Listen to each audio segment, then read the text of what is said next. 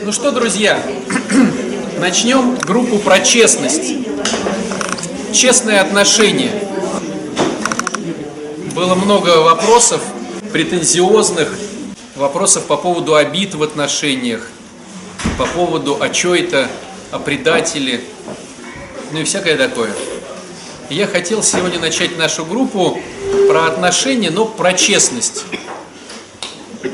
А потом уже по ходу будем вопросы разбирать. Итак, смотрите, друзья.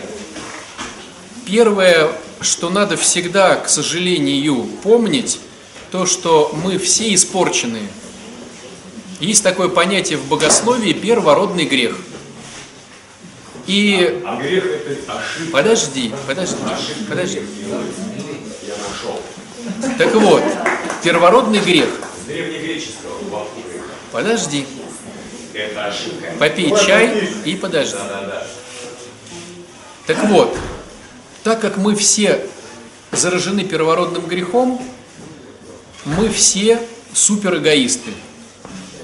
Говоря языком светским, супер эгоцентристы. Все. Какой вывод напрашивается, что мы супер эгоцентристы? То, что мы все делаем ради своей выгоды. Даже когда мы думаем, что мы делаем не ради своей выгоды, потом наш анализ говорит о том, что все равно была какая-то выгода. Просто более глубокая, которую нам либо э, неприятно было называть самому себе, либо непонятно было. То есть, к сожалению, мы с вами такие люди, все мы, что делаем все ради своей выгоды. В чем смысл христианства в этом плане? Ну, если мы говорим про сейчас именно этот аспект, в том, чтобы научиться все делать без выгоды. Говоря светским языком, это так называемый личностный рост. Говоря языком больше богословским, это духовный рост. Научиться что-то делать без выгоды. А априори, как бы в базовой комплектации каждый из нас, все делается выгодой. К сожалению. Пока понятно, да? Что мы теперь имеем? Когда мы говорим про отношения, то, к сожалению, люди вступают в отношения каждый из-за своей корысти. Мужчине выгодно почему-то вступить в отношения с женщиной, женщине почему-то выгодно вступить в отношения с мужчиной. Просто тупая корысть. Я и говорю, использовать, решать при этом базовые потребности. Чувство – это лишь вспомогательная функция, которая оправдывает нас. Как можно жить женщиной? Я и говорю, что чтобы жить с женщиной, которую ты не любишь, у нас есть чувства, которые говорят, ты любишь, и я спокойно сплю. Потребность, это потребность, а корысть – это чтобы удовлетворить эту потребность. Ну, допустим, базовая потребность мужчины – иметь секс. В чем корысть у него найти женщину? Чтобы уд- удовлетворить базовую потребность. Э, Допустим, что? Любовь, то есть желание любить и, и при- Просто получать корысть любовь, имеет это оттенок, базовая как типа потребность. сребролюбие. Любить – это базовая потребность, но любовь рождается в нас, если мы начинаем духовно расти лет через 30. Это потребность лучше звучит, чем корысть. Можно же удовлетворить просто купить э, Купить потребность очень сложно, Почему? Потому что будет обличать совесть, что я, допустим, я сплю с проституткой. Я проститутка, допустим. Это понятно, но, к сожалению, голова говорит вот так вот. А если я влюбился в эту женщину, то вроде как бы я все делаю честно. Да, у меня вроде как чувство. То есть чувство – это функция, которая разрешает мне удовлетворять свою базовую потребность через корысть.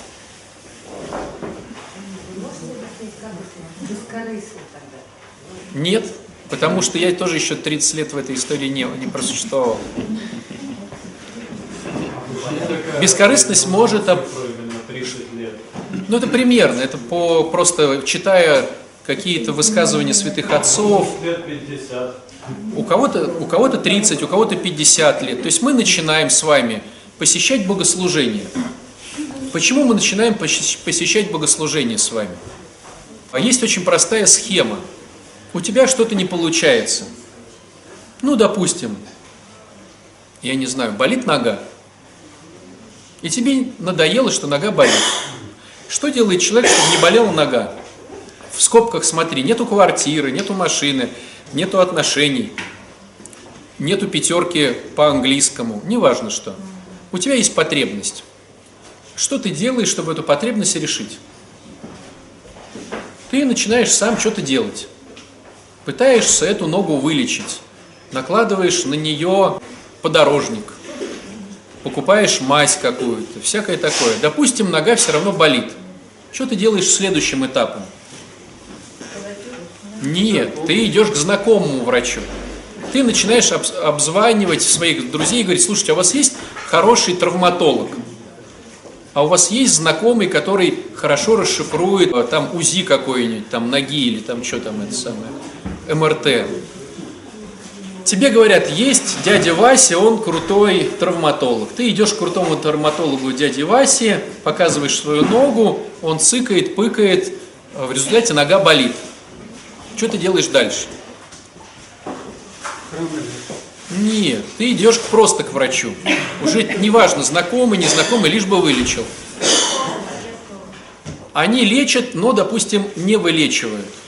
Что ты делаешь дальше, если врачи не помогли? Нет, ты не идешь.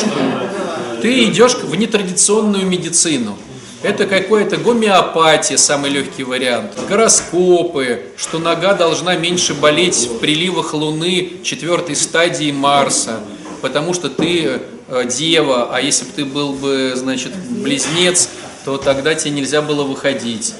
Вот. Потом это, если не срабатывает, ты углубляешься в эзотерику ты находишь какие-то вот бабушки, дедушки, которые должны пошикать, помыкать, травку приложить э, на закате дня с полынью, почесав ухо. Вот. Представим ситуацию, что не сработало. Вот только тогда ты идешь в храм. Но ты идешь в храм, чтобы опять же по- получить эзотерику.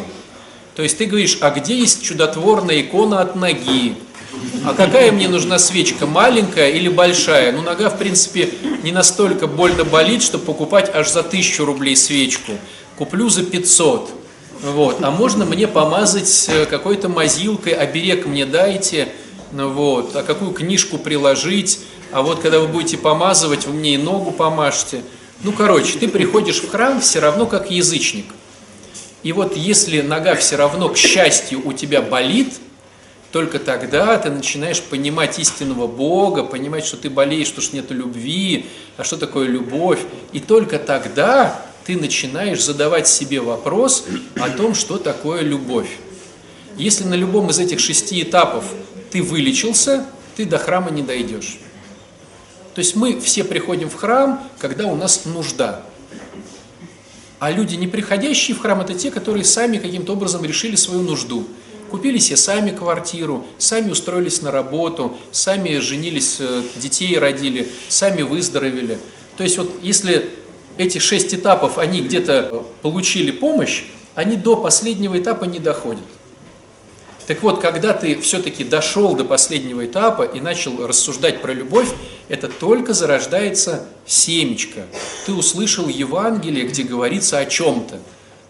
И ты вдруг начал что-то думать. И вот от этого этапа до того, чтобы ты на- начал как-то про любовь, пройдет лет 30. Ради Бога, у меня советское воспитание, и когда я погружаюсь, как в танке оказываюсь, у меня начинается депрессия. Поэтому у меня два вопроса, которые я просто не могу, если я это решу, Давай. разорвет за неделю. Значит, получается, что если любовь к женщине, к мужчине и наоборот, это самообман, выгода, Да. по- выгода по части Получить, получить то потребность. значит дети, которые рождаются в браке, матери к ребенку и отцу к ребенку, и наоборот, это тоже самообман. У отца к ребенку точно сообман, потому что отец не любит своих детей. Да, это опция женщины. У женщины подобие любви. То есть не все женщины, как мы знаем, испытывают чувство материнства, к сожалению, но те женщины, которые испытывают, это все-таки подобие любви. То есть она его не любит. Она, нет, понимаете, она не то, что, что значит она его любит или не любит. Если у тебя есть любовь сама по себе, Я объясню, как я это понимаю. Это готовность пожертвовать своей жизнью. Нет, немножко не про то. Смотрите, если у тебя есть любовь как опция, она будет к любому ребенку распространяться. Если у тебя любовь только к одному ребенку, к своему, это говорит о том, что это самообман, но все-таки он приближенный к, к любви. То есть это какое-то подобие любви, пускай жалкое, но все же подобие. Божественная любовь. А мужчин вообще нет. Мужчин вообще нет. Смотрите, когда мы говорим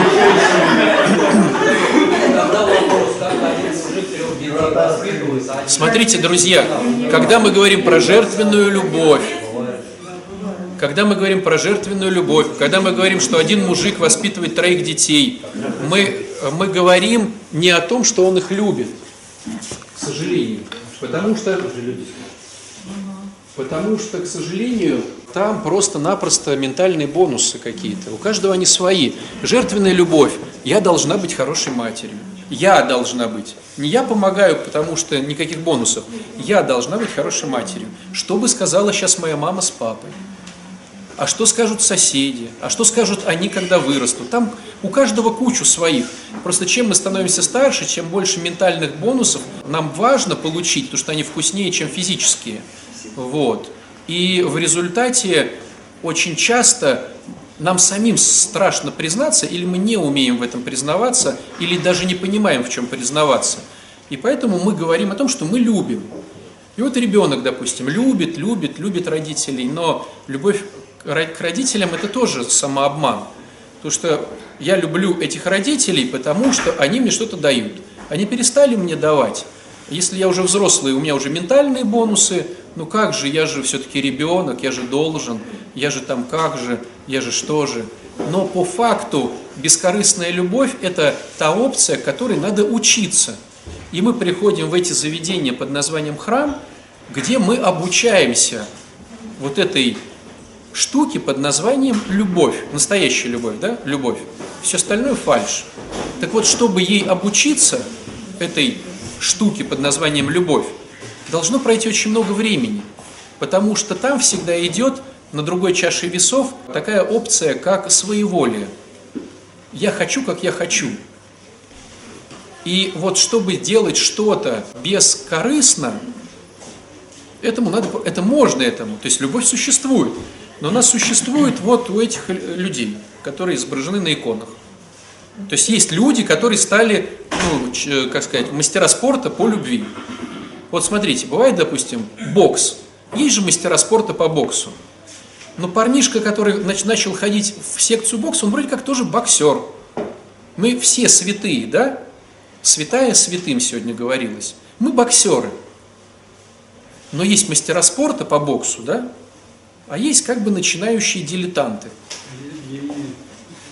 Понимаете, да? Конечно, да, конечно. Тогда вообще, да, что бы, мы все несовершенны, во всех нас есть зачатки любого греха.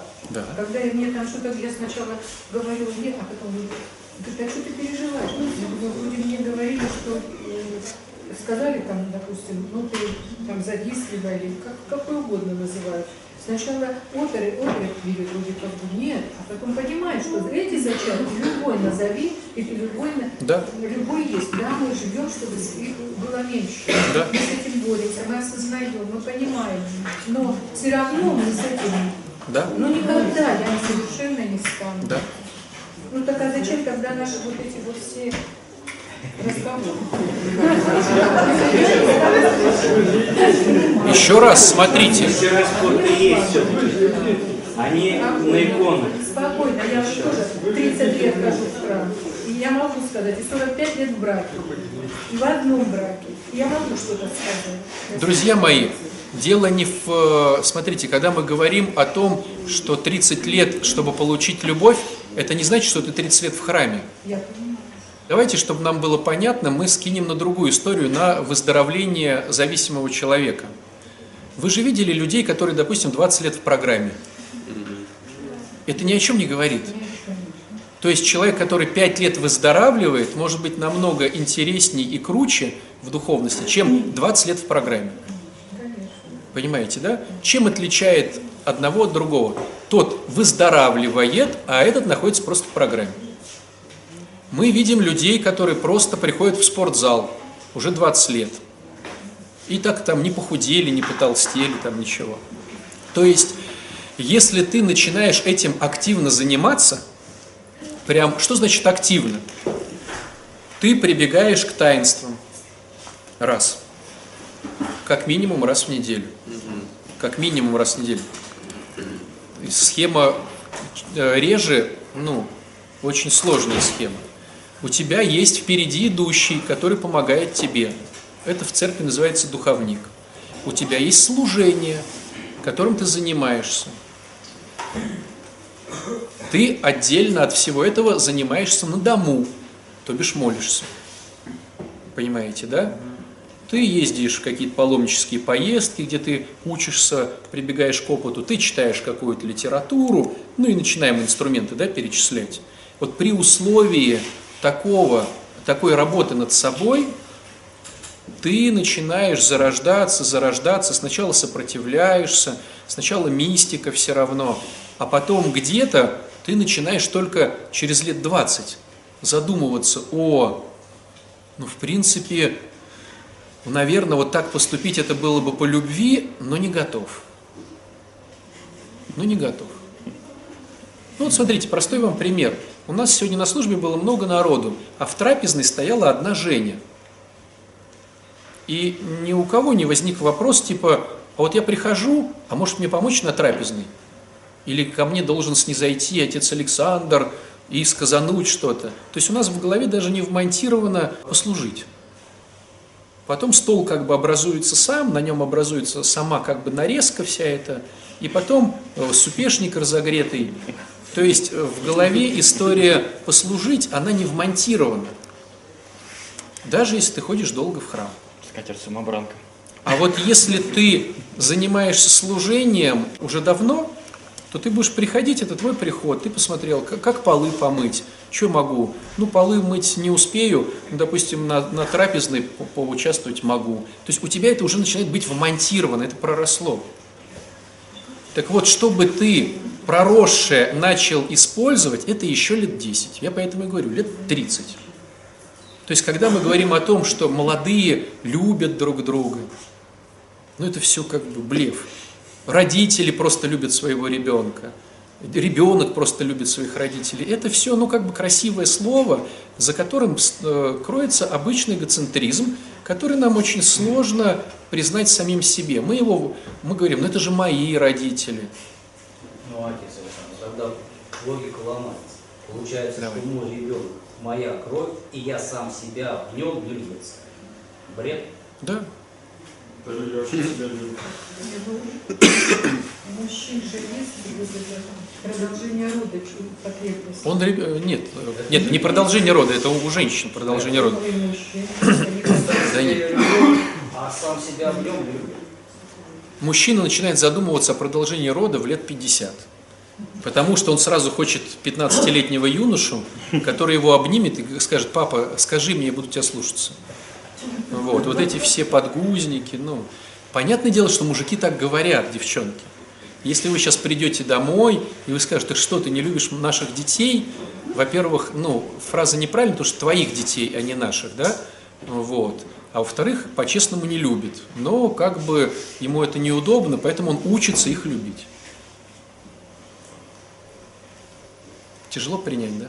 Нет, я знаю, что говорят, вот, ну я тоже не недавно психологически много читала и ходила, что мужчина, когда любит женщину, он любит ее детей, что это вот как бы в паре. Вот я такие сведения что мужчина, там мне тоже психолог говорил, мужчина принимает детей именно той женщины, которую любит. Мужчина принимает, женщину. во-первых, мужчина не любит женщин, это раз, да, как мы уже сказали, а ему нужны его просто выполнение его базовых потребностей. Во-вторых, он понимает, что за это надо платить, а у нее двое детей. Окей, я их люблю. Но не, всякую, не со всякой же женщиной он будет жить. А зачем тогда дети вообще? Так получилось. Понимаете, вот когда мы сейчас начинаем эту тему, насколько тяжело сопротивляется мозг. Понимаете? А почему он так сопротивляется? Потому что мы социально, мы социально обусловлены еще, мне кажется. Потому что очень сложно признать себе, что я не умею любить, я всю жизнь прожил эгоистом. Понимаете, очень сложно. Что я греховный, что э, от меня как до любви, как до, до луны, что я в принципе всю свою жизнь искал выгоды. Но пока ты этого не примешь, ты будешь вечно обижаться на кого-то, претензии у тебя будут кому-то. То есть претензии-то в принципе в чем? Что не ты обманул, а тебя обманули. Ну так по-честному. Не ты поимел, а тебя поимели. Вот. Так вот, смотрите, это я так долго рассказывал, чтобы прийти к выводу-то. И так получается, мужчина и женщина находятся в браке, допустим. У них есть дети, у них есть родители, муж с женой. В чем происходит конфликтность ситуации? Самая дурацкая конфликтность в том, что мужчина что-то хочет для, для выполнения своих базовых потребностей от жены, а жена также хочет от мужа. Но каждый из нас считает, что я вкладываю в отношения больше, чем получаю. Потому что у нас опять же эгоцентризм. Я вкладываю больше. А то, что вкладывают с другой стороны, там всегда меньше. Может быть, поначалу даже больше, но потом все равно будет меньше. И получается такая интересная штука, что оба недовольны друг дружкой. Как можно выйти из этой ситуации? Брачный договор. Смотрите, то есть изначально получается, что мы уже не имеем конструкции, мы уже имеем деструкцию. Просто у кого-то она более расшатанная деструкция, ну, два больных человека. Кто-то более, менее нерасшатанная деструкция, ну, как бы оба эгоцентрика, ну, как бы понимают, что за все надо платить. Хорошо, ты мне это, я тебе это. Ты мне денег, я тебе с детьми посидеть. Денег не будет, с детьми уйду. Ну и начинаются вот такие торги, более-менее так называемые цивилизованные. Тогда получается штука, что же делать-то? менять себя так, как вы сказали вот в конце литургии, чтобы меня лю- любили. Ну вот смотри, допустим, я меняю себя. Но ведь у каждого из нас есть запас прочности. У кого-то это 50 килограмм штанга, у кого-то 100, у кого-то 150. Что значит запас прочности? Это запас психики, запас доброты какой-то, запас цивилизованности какой-то, запас воспитания какой-то. У каждого из нас он свой. И с этой женщиной, допустим, один мужчина проживет только месяц, другой мужчина с этой женщиной проживет год, а третий там три года, а четвертый 10 лет. Женщина может быть одна и та же, а у мужчин просто будет свой запас прочности. Как она выносит мозг, ну один там, ну выносит и выносит. Так опять может всю жизнь, да? Пятый может всю жизнь, да. Осталось Вот давайте смотреть. Нет, нет, нет, смотрите. Первый момент, первый момент, о, о чем я хочу просто сказать в этой мысли, о том, что когда мы увидели, что кто-то сдался и отступил, у нас, как правило, осуждение. А, этот сволочь ушел от жены с ребенком. То есть у нас общество сразу начинает осуждать, не понимая о том, что, во-первых, какая там была женщина с ребенком, как она грамотно могла, ну, так мозг вынести, что это самое. И ты, может быть, он-то хоть год продержался, ты, может, вообще полгода продержался, если ты осуждаешь, понимаете, да? То есть, во-первых, ушел, это не значит, что он, ну, сволочь. Ну, может быть, он пытался, мы же не знаем. Да, бывают люди, которые там не пытаются, но, может быть, этот человек пытался, ходил к психологам, наркологам, духовникам, э, занимался личностным ростом, зарядкой. Но не получилось у него, потому что его запас прочности был вот такой.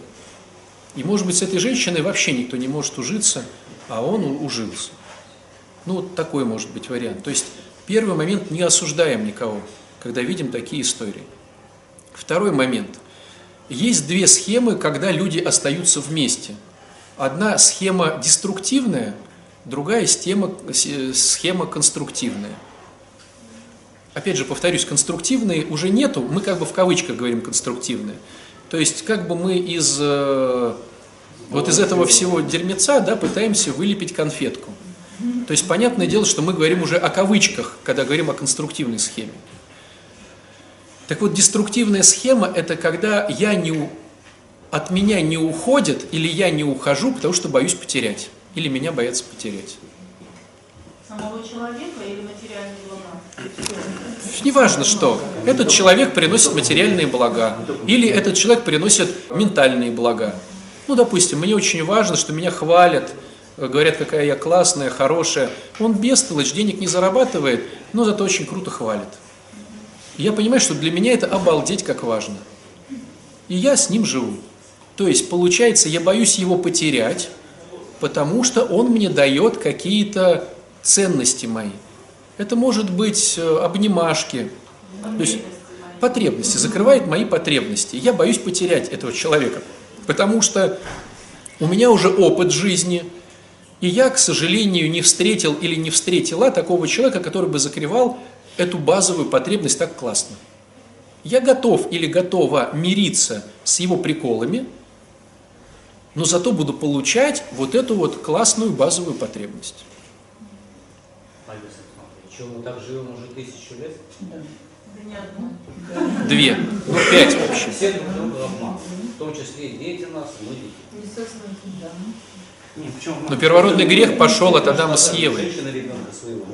Стоит. Я вам могу напомнить историю, напомнить историю Библии, когда проект под названием «Человек» решили закрыть очень быстро, через потоп. То есть Адам, вернее, скажем так, Ной видел еще старика Адама, а проект уже решили закрыть. Понимаете? То есть... Александр, а как же вот есть такой прием психологии, как бы любить, как бы уважать? Как Совершенно верно, потому что Получается, что вот иллюзия, значит, когда я считаю, что я люблю, это иллюзия. все равно, что как бы.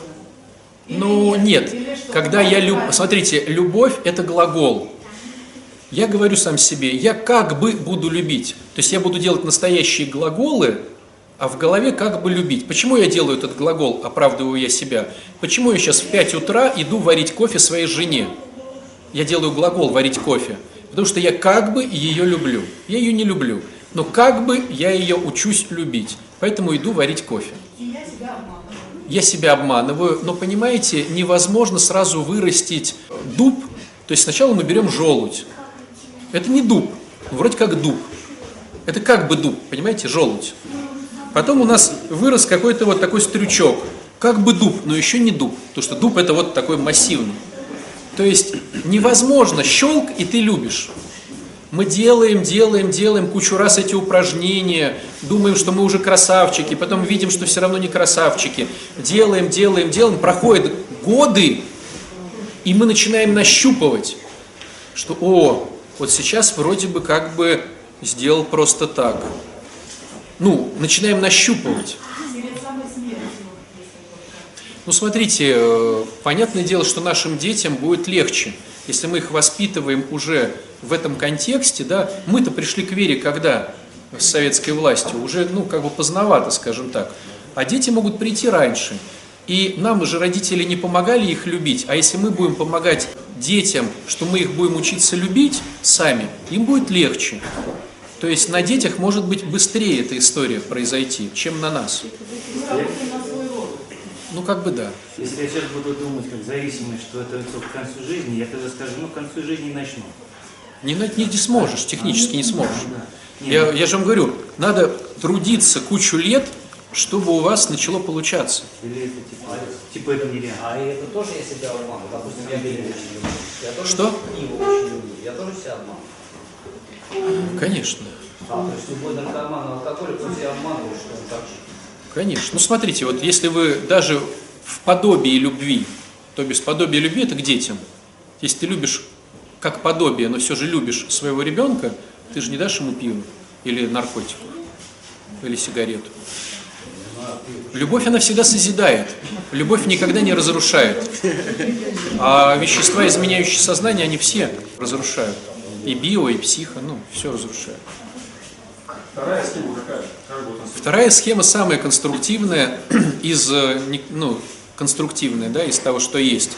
Это мы оба учимся духовно расти. И супруг и супруга учатся духовно расти. Понятное дело, что у всех будет разный темп роста, но все-таки они сами себе говорят, что я все-таки начинаю учиться тебя любить. А она говорит, а я начинаю тебя учиться любить. Что значит для тебя учиться любить? Ты такой, ну я не знаю, ну, допустим, мне нужно кофе с утра. И пишется список. Ну, я так примитивно, да? Ты написал список, что значит тебя любить. Она написала список, что значит тебя любить. Она смотрит на этот список и говорит, я половину делать не готова. Ну, пока не готова. Но хотя бы, вот ты говоришь, сколько пунктов ты готова делать из этого списка? Она думает, что она его любит, у них общие дети, она посмотрела на список, говорит, не готова. Ну вот, это, вот эти два пункта более-менее готова делать. И то не на 100%, но хотя бы. Ты говоришь, хорошо, начинаем с этого. Ты смотришь ее список, говоришь, да вообще чудовище. Вообще не готов ничего делать. Она говорит, слушай, ну я целых два, вот, из твоего. Ну вот, хорошо, не курить дома, ну и то будет сложно, но готов. И вот учатся люди, учатся исповедь, причастие, духовник, психолог, служение. И где-то там, ну, через года три он вообще не курит. Дальше делает этот список. То есть вот в этом варианте, когда мы оба не остаемся вместе, что боимся потерять, потому что закрываются наши базовые потребности, а остаемся, потому что понимаем, что с другой женщиной или с другим мужчиной будет 100% то же самое. Там тоже не будут удовлетворять мои хочушки, потому что там тоже эгоизм. Вернее, поначалу будут удовлетворять, потому что будут бояться меня потерять, а потом, когда не будут бояться меня потерять, ну при каких раскладах? Квартира переписана на жену, уже трое детей, ипотека вместе, да, я э, хочу быть с детьми, э, стало быть, даже если я ухожу, я все равно буду вкладываться в эту семью. Она говорит, о, я не боюсь тебя потерять, пошел вон. Весь бизнес уже на мне записан, пошел вон. Вот, и ты начинаешь учиться ли ее любить, не потому что тебе выгодно или невыгодно, а потому что ты, как христианин, учишься ее любить. Вот это самая классная схема, когда оба учатся любить. Менее классная схема учится один любить, и самая менее классная схема я так удовлетворяю потребности, что меня боятся потерять. Но даже до этой дурацкой схемы многие не доходят. Смотрите, почему многие не доходят?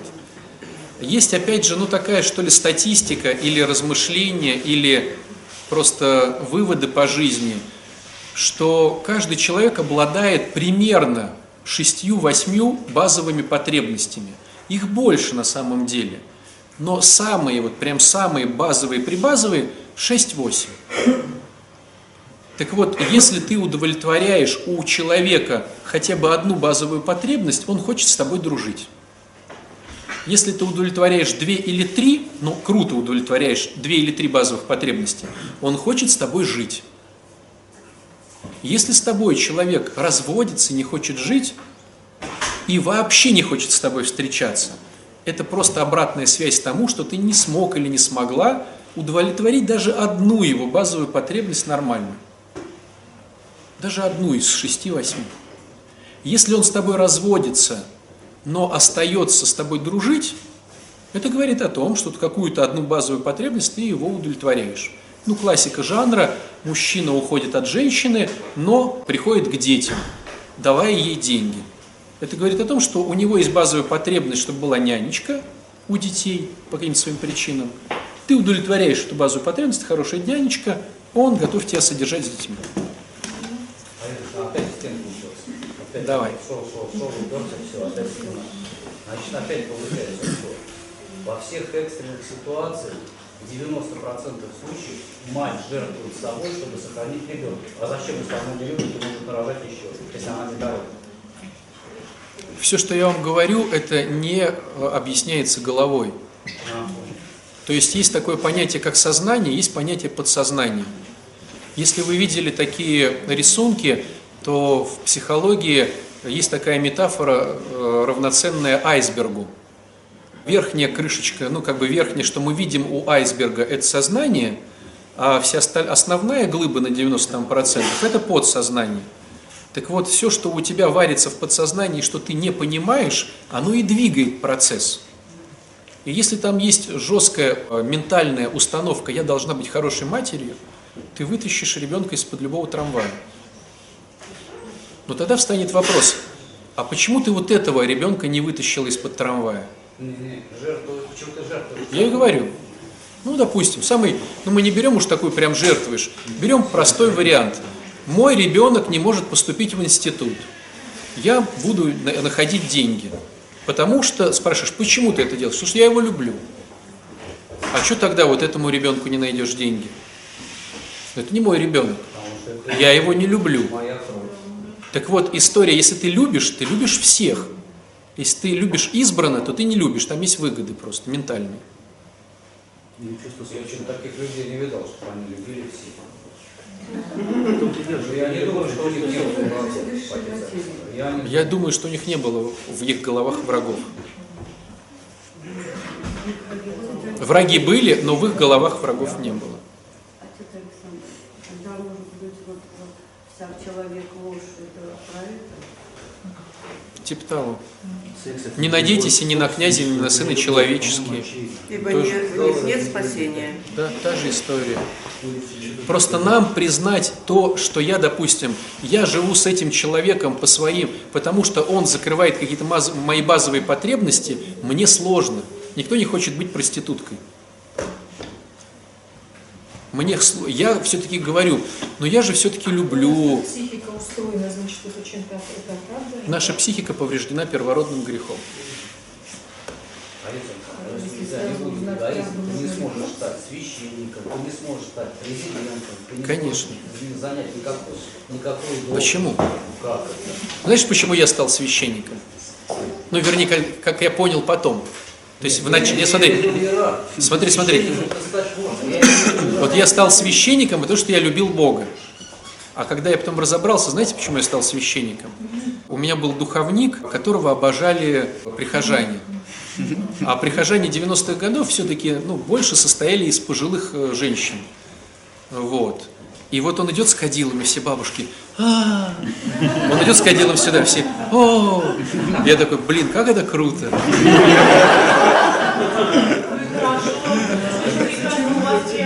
И я думал, что священник это тот, который машет кадилом, и все говорят, что он так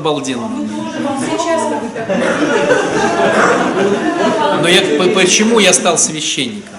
Потом я понял, что махать кадилом это 0,01% занятости. Вот. И те, кто э, очень много кричит, что ты хороший, тут же тебя распнут э, при любой возможности. Это обратная сторона медали. Так его, кстати, и распяли, этого батюшку. Тоже Батюшка, помните, как вы на льду рассказывали? рассказывал. Но это не про та история. Так вот, и, а вы думаете, когда становится ну, депутатом, когда становится мэром, они там типа, ой, я сейчас изменю свой город? Я не про это, я говорю, что Президент. нормальный эгоизм это нормально, это хорошо. Для нас, для людей мира, это нормально. Это норма, да, если я в себе замечаю эту историю, что мне хочется уйти от этого, от этого, от этого, потому что я долго закрывала чип, как мне кажется, что я больше, чем они закрывала. их Всем так кажется. И когда я понимаю, что я уже хочу уйти отсюда, отсюда, отсюда, побыть сейчас одной просто вообще. Где норма, э, где как бы уровень конструкции, как, как это в себе понять, доверие в себе или... Я могу так просто предложить, что, на мой взгляд, надо биться до последнего. То есть ты поднимаешь эту штангу до того, как вот прям, вот прям поднимаешь. Семью, я вообще про... Все. Ну, давайте так, я свой пример расскажу, чтобы было понятно. Поделюсь своим примером. Я как-то занимался продвижением ВКонтакте. На, на тот момент ВКонтакте был очень такой популярной сетью, и э, я там делал какие-то постики, какие-то видюшки, смешные картинки, набирал подписчиков, проповедовать там хотел, много-много-много. Всяких было стратегий. И вот потихоньку я стал понимать, что мне все это надоедает. Но я как бы устаю от этого. Наверное, может быть, я не видел выхлопа от этого, да? То есть, наверное, у меня была история, я ее не анализировал, но я сейчас прям с вами, да, в прямом эфире. То есть, наверное, я думал, что я обалденно проповедую, а внутри, наверное, был какой-то все равно вариант что-то поиметь. А так как я ничего не имел, то я постепенно выгорел в этой всей истории. И в какой-то момент, в какой-то момент ВКонтакте стало для меня, я, меня прям тошнило психосоматически, в прямом смысле слова. То есть, когда я думал, что я сейчас залезу в контакт, и мне нужно что-то написать, у меня прям поднимался рвотный рефлекс. Я понимал, что у меня на стене кучу стратегий, заготовленные ролики, смешные картинки, кому я должен написать, кому я должен... То есть у меня стратегия, вложенные деньги туда, вложенное время. Я почти у цели, я говорила моя голова. А внутренне меня тошнило. И, ну, то есть я ушел оттуда где-то на полгода, может быть, даже побольше, потому что уже, ну, то есть я не мог технически. То есть это была моя штанга, которую я уже не смог поднять. Я боролся до последнего, но когда началось тошнение, я ушел. А потом появился Инстаграм.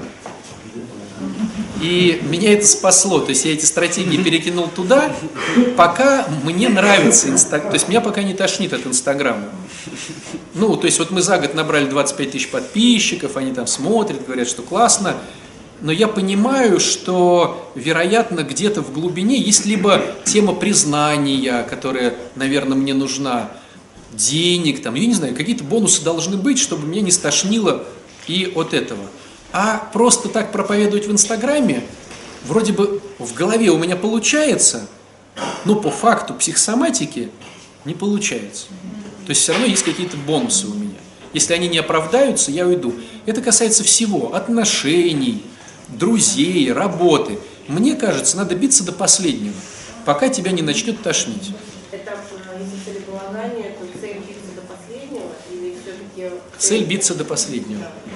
Почему? Потому что, смотрите, я видел очень много людей, которые свалили на середине пути, а психика устроена таким образом, что мы потом вспоминаем только хорошие моменты. Плохие забываются очень быстро. И потом происходит чувство вины, что я почему-то не доделал. Эх, было прям вообще так близко. Почему я ушла от него? Он же в принципе был классный. А зачем я вот так-то поступил или поступила? А когда ты вспоминаешь, что тебя уже тошнило, там чувства вины нету. Ты э, смог поднять свою штангу максимально, а там уж как пошло. Вот мне кажется, надо во всех темах биться до последнего, не сваливать. То есть вот получилось у тебя на этой работе, вот добей эту работу. Получились отношения, будь в отношениях, пока тебя не тошнит. А там, если тебя тошнит, там уже никакой отец Александр, как бы он умно не говорил, как бы ты себя там не разводил, там, ты не сможешь.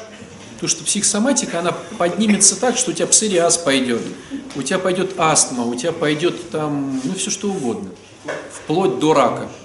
Ну, слушай, надо допускать же как-то. А, не, а как получается 30 лет любовь? Как же? Ну, тошнит, Смотрите, смотрите, когда у тебя уже пойдет это все, ты все равно оттуда свалишь, это раз. А во-вторых, ну, как ты свалишь. Можно заболеть и уйти. Можно заболеть и уйти. А Есть вариант здесь расстаться, а видать, вообще никак не расстаться, об этом говорится. Но я не уверен, смотрите, когда у нас идет тема, что у нас уже тошнит, а мы все равно там, это все равно твоя голова говорит какие-то очень хорошие бонусы тебе. То есть надо просто прислушиваться к, себе самому. Конечно, конечно. Но если ты понимаешь, что у тебя уже рак открылся, а ты все равно обижен. Ведь смотрите, почему открывается рак? Я в отношениях, но я обижен. Стало быть, ты не дорабатываешь до конца, если ты обижен. Обида – это же претензии, что я вкладываю больше, чем дают мне. Проработай свои обиды, и рак тут же уйдет. Уйдет любое заболевание психосоматическое, если ты проработаешь свои обиды. А мы живем в этих отношениях. На самом деле нам выгодно, допустим, эта жилплощадь и эти бабки, ну эти деньги. Но мы убеждаем себя, что мы все-таки, ну как сказать, герои и жертвы. А он скотина. То есть убеждаем себя в обратном. Мы и живем, и в претензиях живем. Ко всему. Поэтому я вам могу сказать честно, что если ты живешь в этих отношениях, ты выигрываешь однозначно. Какие могут быть претензии? Ты выигрываешь. Если бы ты не выиграл, ты бы давно бы уже слился. Поэтому зачем у тебя претензии? Ведь очень часто я обижаюсь на мужа. Чего ты на него обижаешься? Не нравится – уходи. Не ухожу. Значит, есть выгоды. Если выгоды есть, радуйся. А получается, у меня выгоды есть. Я остаюсь в отношениях, но все равно в претензиях. Зачем? Ну, это нечестность. Там ничего я просто, у меня есть пара, которая, вот как вы говорите, да, нечестно. Там уйти, у них связывают кредиты. Я и говорю, нечестность. Нечестность, да. Нечестность, что будут какие-то разборки. Кредиты, она уже заработала рака, мне сделали операцию, а он тоже и жить не мог. Да? И не. Или, допустим, купили вместе ипотеку. Да, Вот. И она там еще ого-го. Лет 15. И каждый говорит, это моя квартира. да.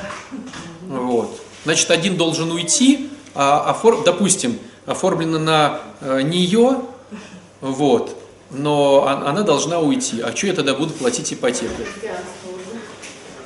Ну, христианство, не все же обладают таким уровнем. Она говорит, если я буду уходить, ты уходи из квартиры. Он говорит, я из квартиры не ухожу, вот, но ипотеку платишь ты. С кем-то можно договориться, с кем-то нельзя.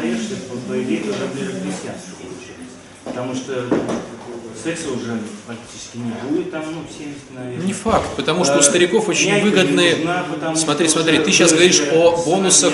Смотри, смотри, ты говоришь сейчас о бонусах физических, а у стариков очень важны бонусы ментальные. Я христианин, я хорошо прожил свою жизнь, я молодец. Ну, в принципе, это тоже ментально. К сожалению. Отец Александр, а в чем, что плохо в выгоде?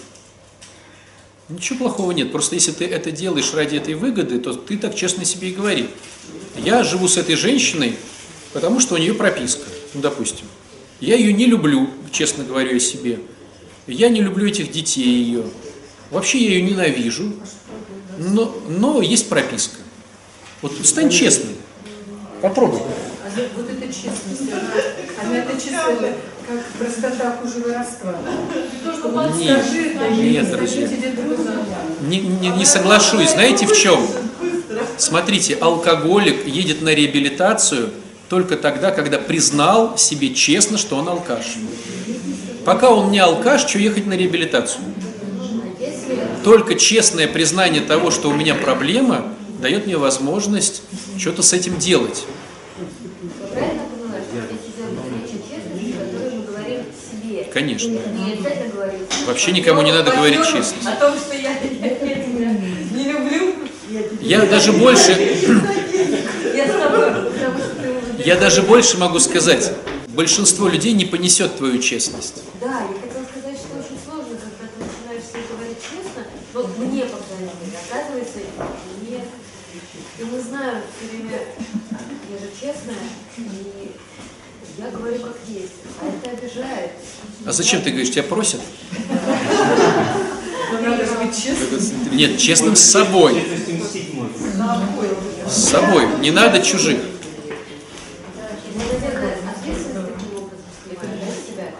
Не знаю, там есть, наверное, тоже много бонусов. Но могу сказать так, что даже самому себе порой не понести своей честности.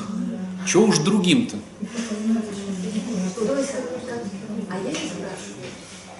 Вот моя рекомендация все равно не говорить. Но если там уже раза три тебя спросили, молят и говорят, ну вот, девчонки, давайте по-честному. Ты честно спрашиваешь, ну что, я страшная или нет у своего мужа, допустим? Он говорит, да нет, конечно. Ты ж нет, ну второй раз спрашиваю, скажи, я честно обещаю тебе не обижаться. Он говорит, да нет, классная ты. И говоришь, ну третий раз, ведь отец Александр сказал три раза. Ой, слушай, ты страшная. Сможешь ты с ним потом жить? А, и ты говоришь, а почему ты со мной? Ну, у нас ипотека. И ты, а ты вечером курица там всякая, интим, туда-сюда. С честностью? Ну, если, подожди, подожди, давай я добью. Но если я сама себе отвечаю на вопрос «я страшная», что с этим можно сделать? Можно пойти в парикмахерскую, можно пойти там э, в спортзал, туда-сюда. То есть, когда я говорю себе, это все-таки может вылиться в призыв. Когда говорят мне, это будет призыв, но с ним я больше не смогу. Соседу, он скажет, не страшно. Понимаете? Или, допустим, ну давайте, ну у женщин самое страшное это внешность, да, там годы, а если с мужчиной? Ну скажи честно, я лох или нет? Да ты что? Ты такой красавчик. Не, ну честно скажи, я вот не обижусь. Да, он может быть не обидится, но если ты скажешь, слушай, ты лошара полный, э, вот, он с тобой просто не сможет дальше. Ты, ты лошара полный, и секс у нас дурацкий, и вообще, как бы, не знаю, как я тебя терплю в этом, от тебя вообще воняет постоянно, еле переношу. Сможешь ты с ней потом? Конечно. Я и говорю. А он же типа просил, скажи мне, я умоляю, я не обижусь. Поэтому, на мой взгляд, честность это очень острый скальпель. скальпель.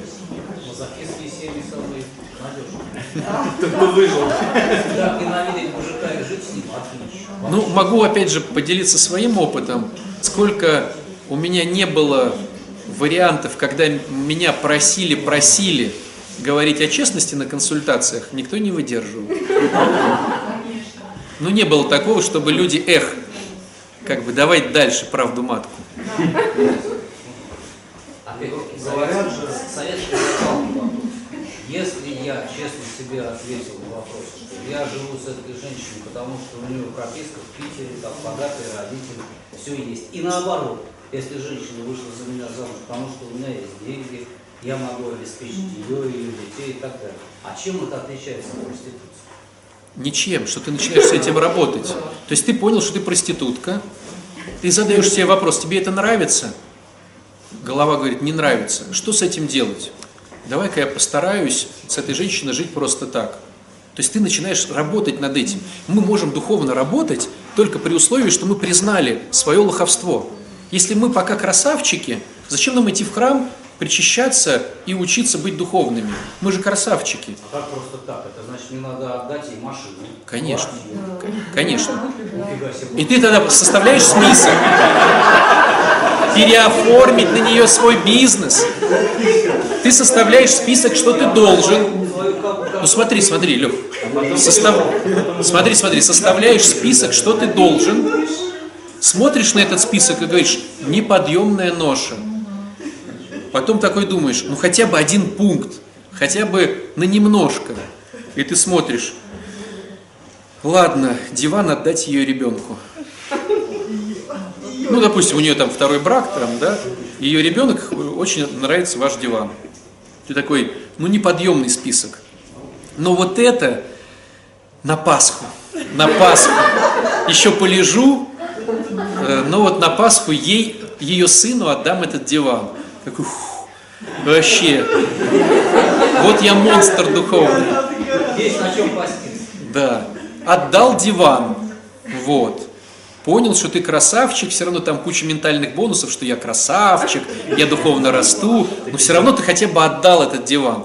Смотришь дальше на этот список и думаешь, ну, раз пошла такая пьянка, режь последний огурец и комод отдаю ему.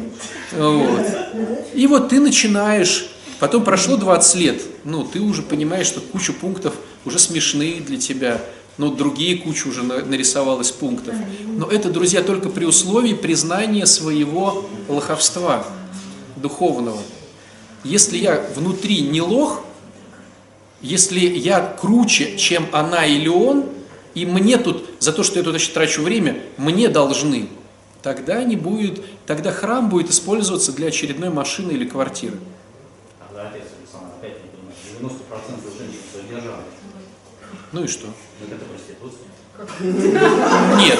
Смотри, проститутка это та, которой мужчина не нравится, но она с ним ради денег. А есть люди, которым нравится мужчина. Она говорит, она, допустим, очень ей нравится его характер, его сила.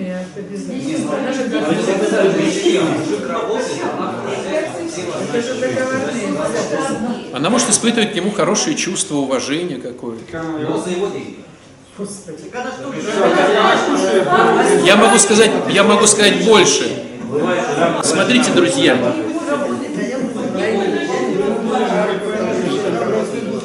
есть очень важный момент. Есть очень важный момент, который надо понимать. Мужчине выгодно, чтобы жена не работала. То есть мужчина должен заставить жену быть содержанкой. Потому что как только жена начинает работать, там новые кавалеры, там новые переплетения, там новые ля-ля-ля. То есть для мужчины выгодней, что, «Да, дорогая, сколько тебе нужно денег? Хочу 100 тысяч в месяц. Я тебе дам 120, лишь сиди дома и воспитывай детей. Это выгодней, потому что иначе она будет сравнивать, она будет смотреть, кто круче, кто не круче. Там наш начальник такие политические фразы говорит, а мой даже не знает, кто сегодня губернатор города. Вот. То есть сравнивать будет.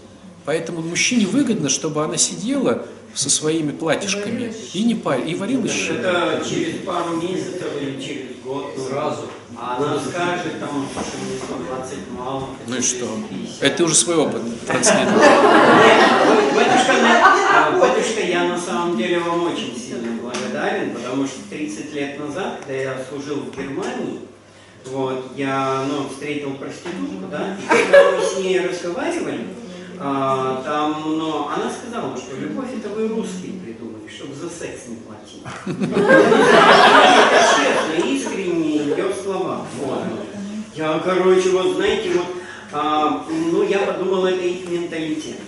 Потом я, ну, Потом прошло 30 лет, меня помотала жизнь. я в работал в проекте профилактика и лечение. И ну, там есть, на бумаге это называется, женщины с низкой социальной ответственностью. Вот. Но, значит, так, но они многие употребляют наркотики, и там, ну, ВИЧ, все это, да, вот. И тоже э, я работал ну, в этом проекте и общался ну, с ними, да, и точно такое же мне было сказано, что на самом деле ты не представляешь, вот, ну, представляете мне прямо вот так вот, да, что ты не представляешь на самом деле, что, смотри, а, значит, цветы, кино, еще что-то, ну, там такое, а цель какая? Чтобы лечь в постель. И говорит, и 40 долларов, говорит.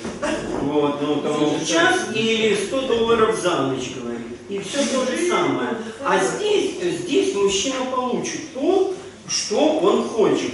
Там же, там же, не факт, что он Дешевле, но не искренне, спасибо. Вот, понимаете?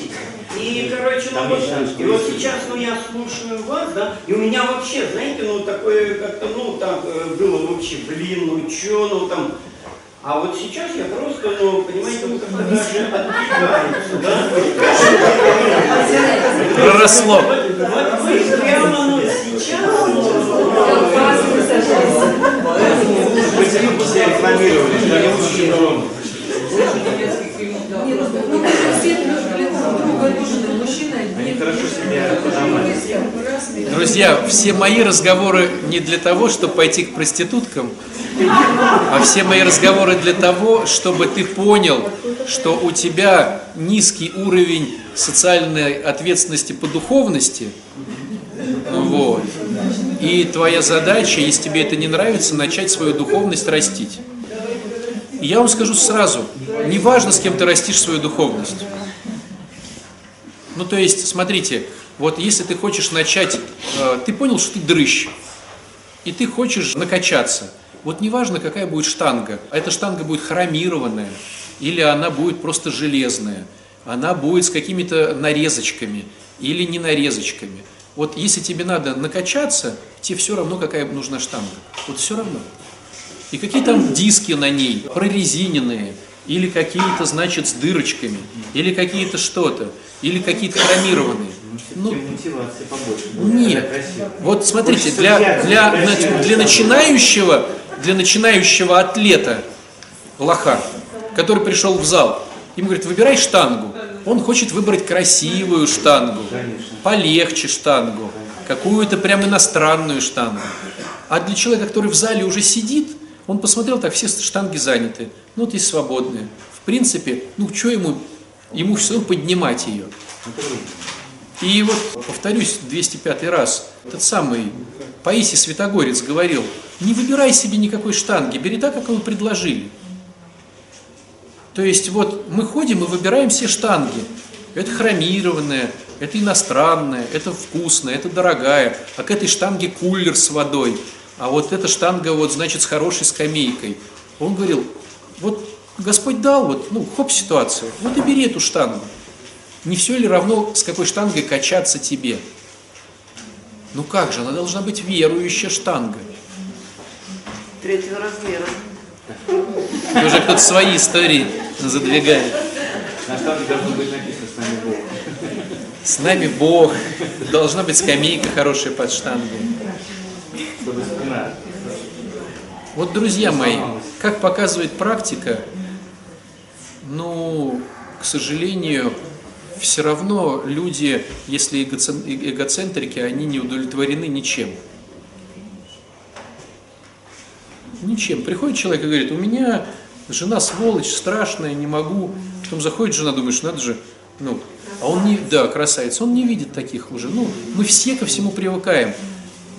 Сейчас Олег будет приносить 150 тысяч в месяц. Ему скажут, слышь, лошара, что за нищебродство такое? Хотя когда-то мечтали о 30. Ну, то есть, так у всех. Брачный договор. Нет, брачный договор не спасет. А в чем тогда, отец Александр, смысл Смысл брака в духовном плане, то, что в браке самый оптимальный вариант спастись. То, что у тебя есть тренажер, который будет тебя...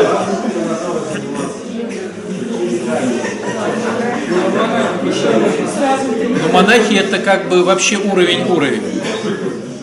То есть, если ты хочешь духовно расти, тебе нужен второй человек. Ну, такой вот, такая хитрость. То есть, смотрите, все же очень просто. По идее, мы все здесь, чтобы научиться любить Бога. Спасение – это войти в рай. Я войду в рай, если я захочу быть с Богом там. В раю же будет очень тяжело. Там же надо любить, а мы не умеем. Не знаю уж, как работать, но любить точно надо будет. Вот если бы сказали, люби или работай, я бы выбрал работать. Потому что любить это вот варить кофе в 6 утра, понимаете? Лучше работать. Получается, что нам нужно, чтобы войти в рай, полюбить Бога. А полюбить Бога невозможно, если ты ненавидишь людей. В Евангелии написано. Стало быть, мне надо научиться любить людей. А научиться любить людей всех невозможно, если ты хотя бы одного не научишься любить. То есть мы входим в брак с христианской точки зрения, чтобы научиться к старости маститой хотя бы любить одного. И если я к годам 70 научусь любить хотя бы одного, то, может быть, я научусь любить тогда и двух-трех по этому принципу, а там уже и Христос. То есть наша задача хотя бы к старости научиться любить супруга или супругу. Вот беда всегда старости. Тогда наоборот надо вот, не проявлять вот это. Вот мы же из ВД Ашот, которые говорят. То есть вот Жесткая любовь – это тоже любовь. Ну вот там же не надо делать наоборот. Что, например? Но не надо варить суп как-то, вот, то есть это развращает. Нет, нет, смотри, смотри. Нет, смотри, смотри, смотри. Если он набухался, приполз в квартиру и говорит, дай мне щи, это, это не надо варить. Но если он не набухался, ну вообще, нет, он может по-разному сидеть у компьютера. Можно на компьютере и деньги зарабатывать. Всякое такое. То есть я к тому, что в программе говорится о том, что не потакай употреблению. Подождите, а если он, он набухался и суп, я ну, она ж не наливает ему, это же суп все. По щам ему надо просто, может дойдет как-то. Не, ну, не доходило до нас, я, поверь мне, до 15 не доходило.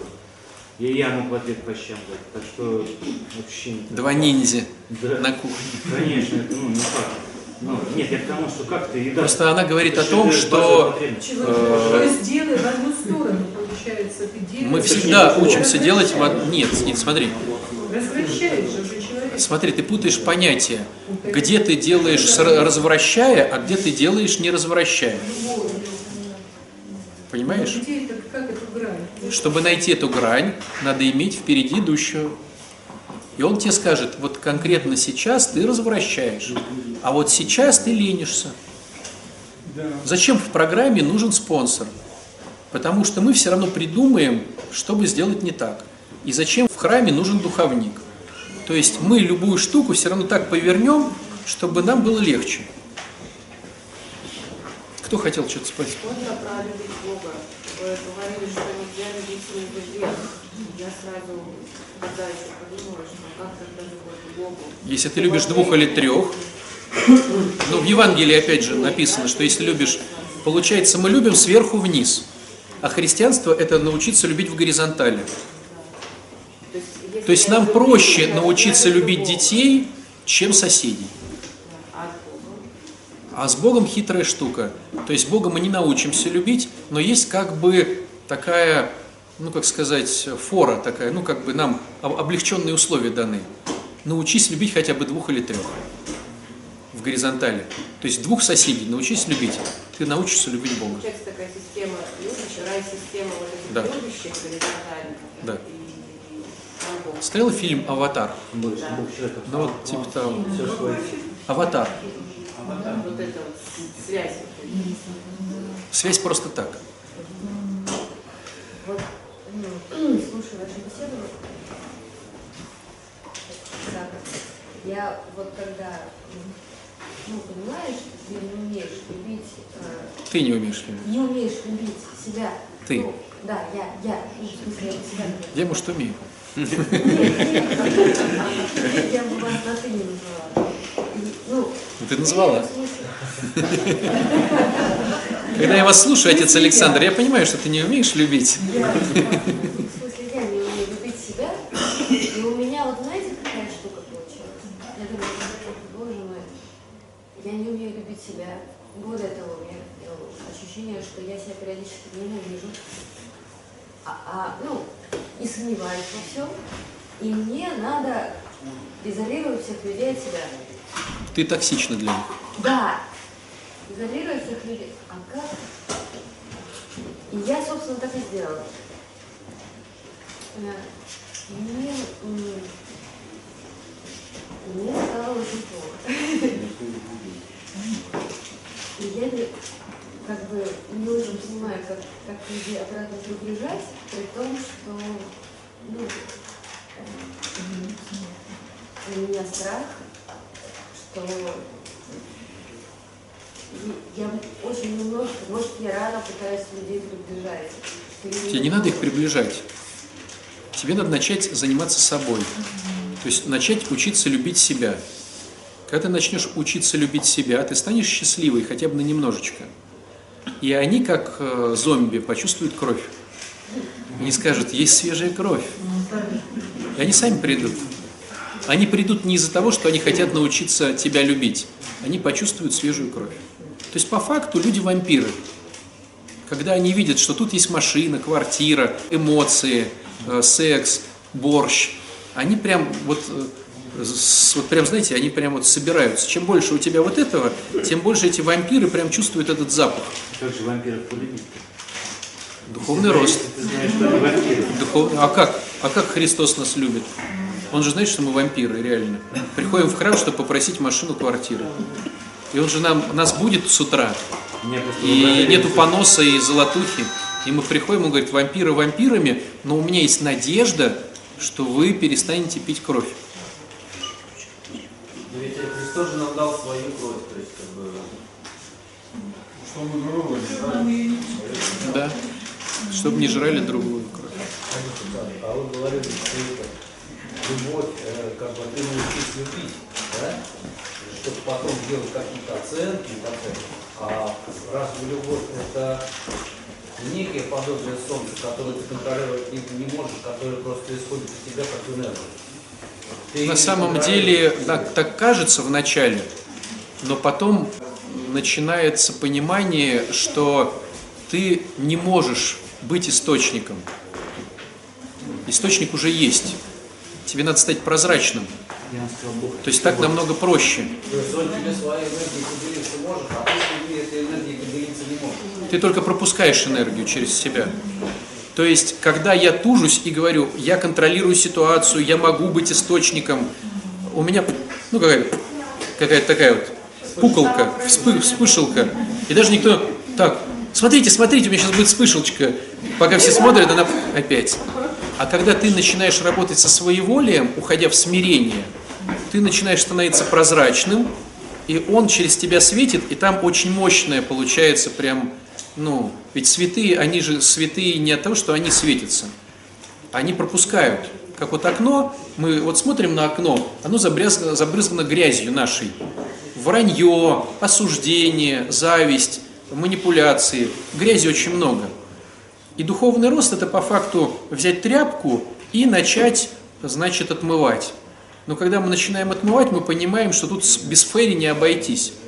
И мы по факту идем в храм, чтобы получить это фейри. Чтобы начать, ну даже с фейри очень сложно, вы же знаете, ну, кто работает над собой, причащаешься, молишься, служишь, а все равно зависть есть, злость есть, осуждение есть. То есть трешь, трешь, трешь, трешь. И, ну, пока все плохо. Может быть, где-то какие-то дырочки, через которые начинает иногда что-то бить.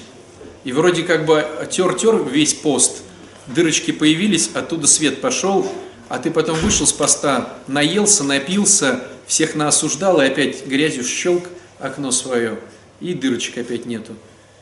Вот Великий пост сейчас наступит, опять начнем тереть свои окошки. Вот. Почему я и говорю, что оттер ни в коем случае не отступай. То есть э, обязательно сохрани эту позицию. Допустим, я уже каждый, каждый, каждую неделю причащаюсь в посту. Вышел на график раз в неделю, без поста так и оставляй график раз в неделю причащаюсь. Я не ем сладкого в посту, научился не есть сладкого и вышел из поста, не ешь сладкого дальше.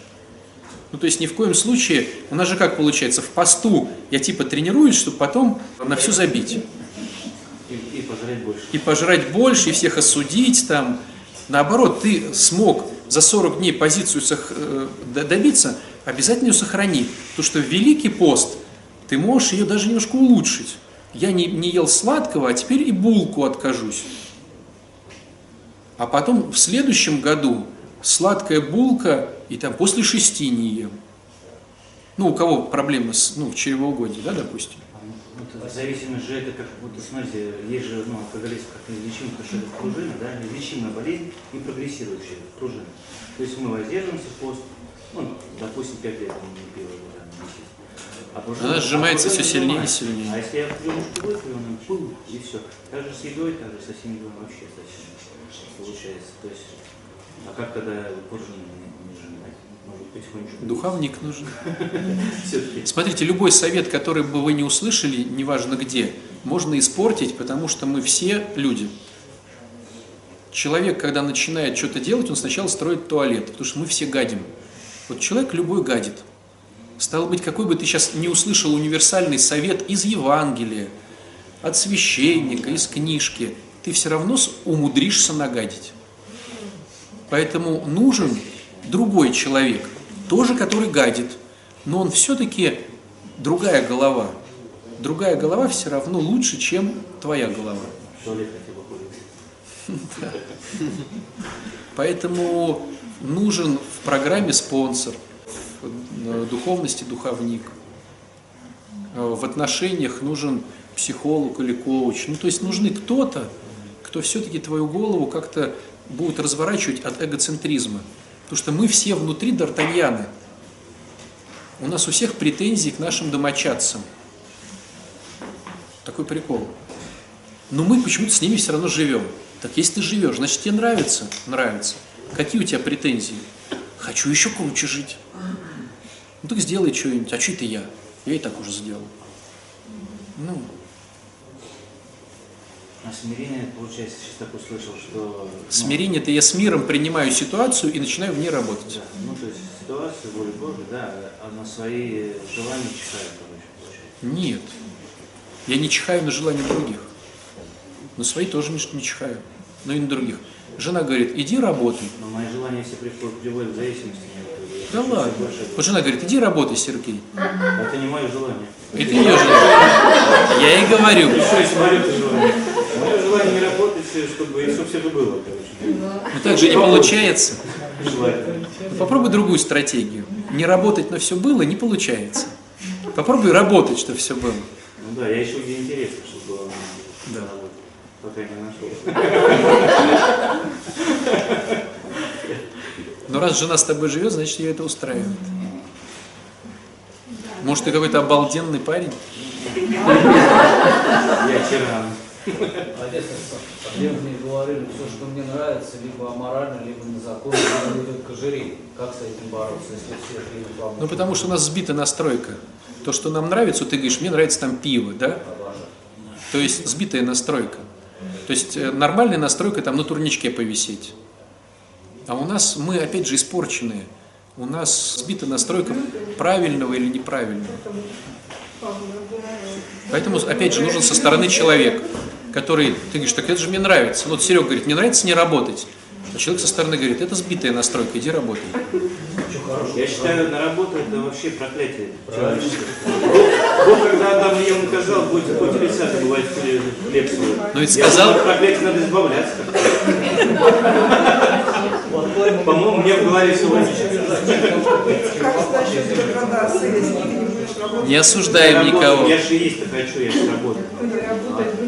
Ну, я работаю мало, чтобы мне хватало потратить.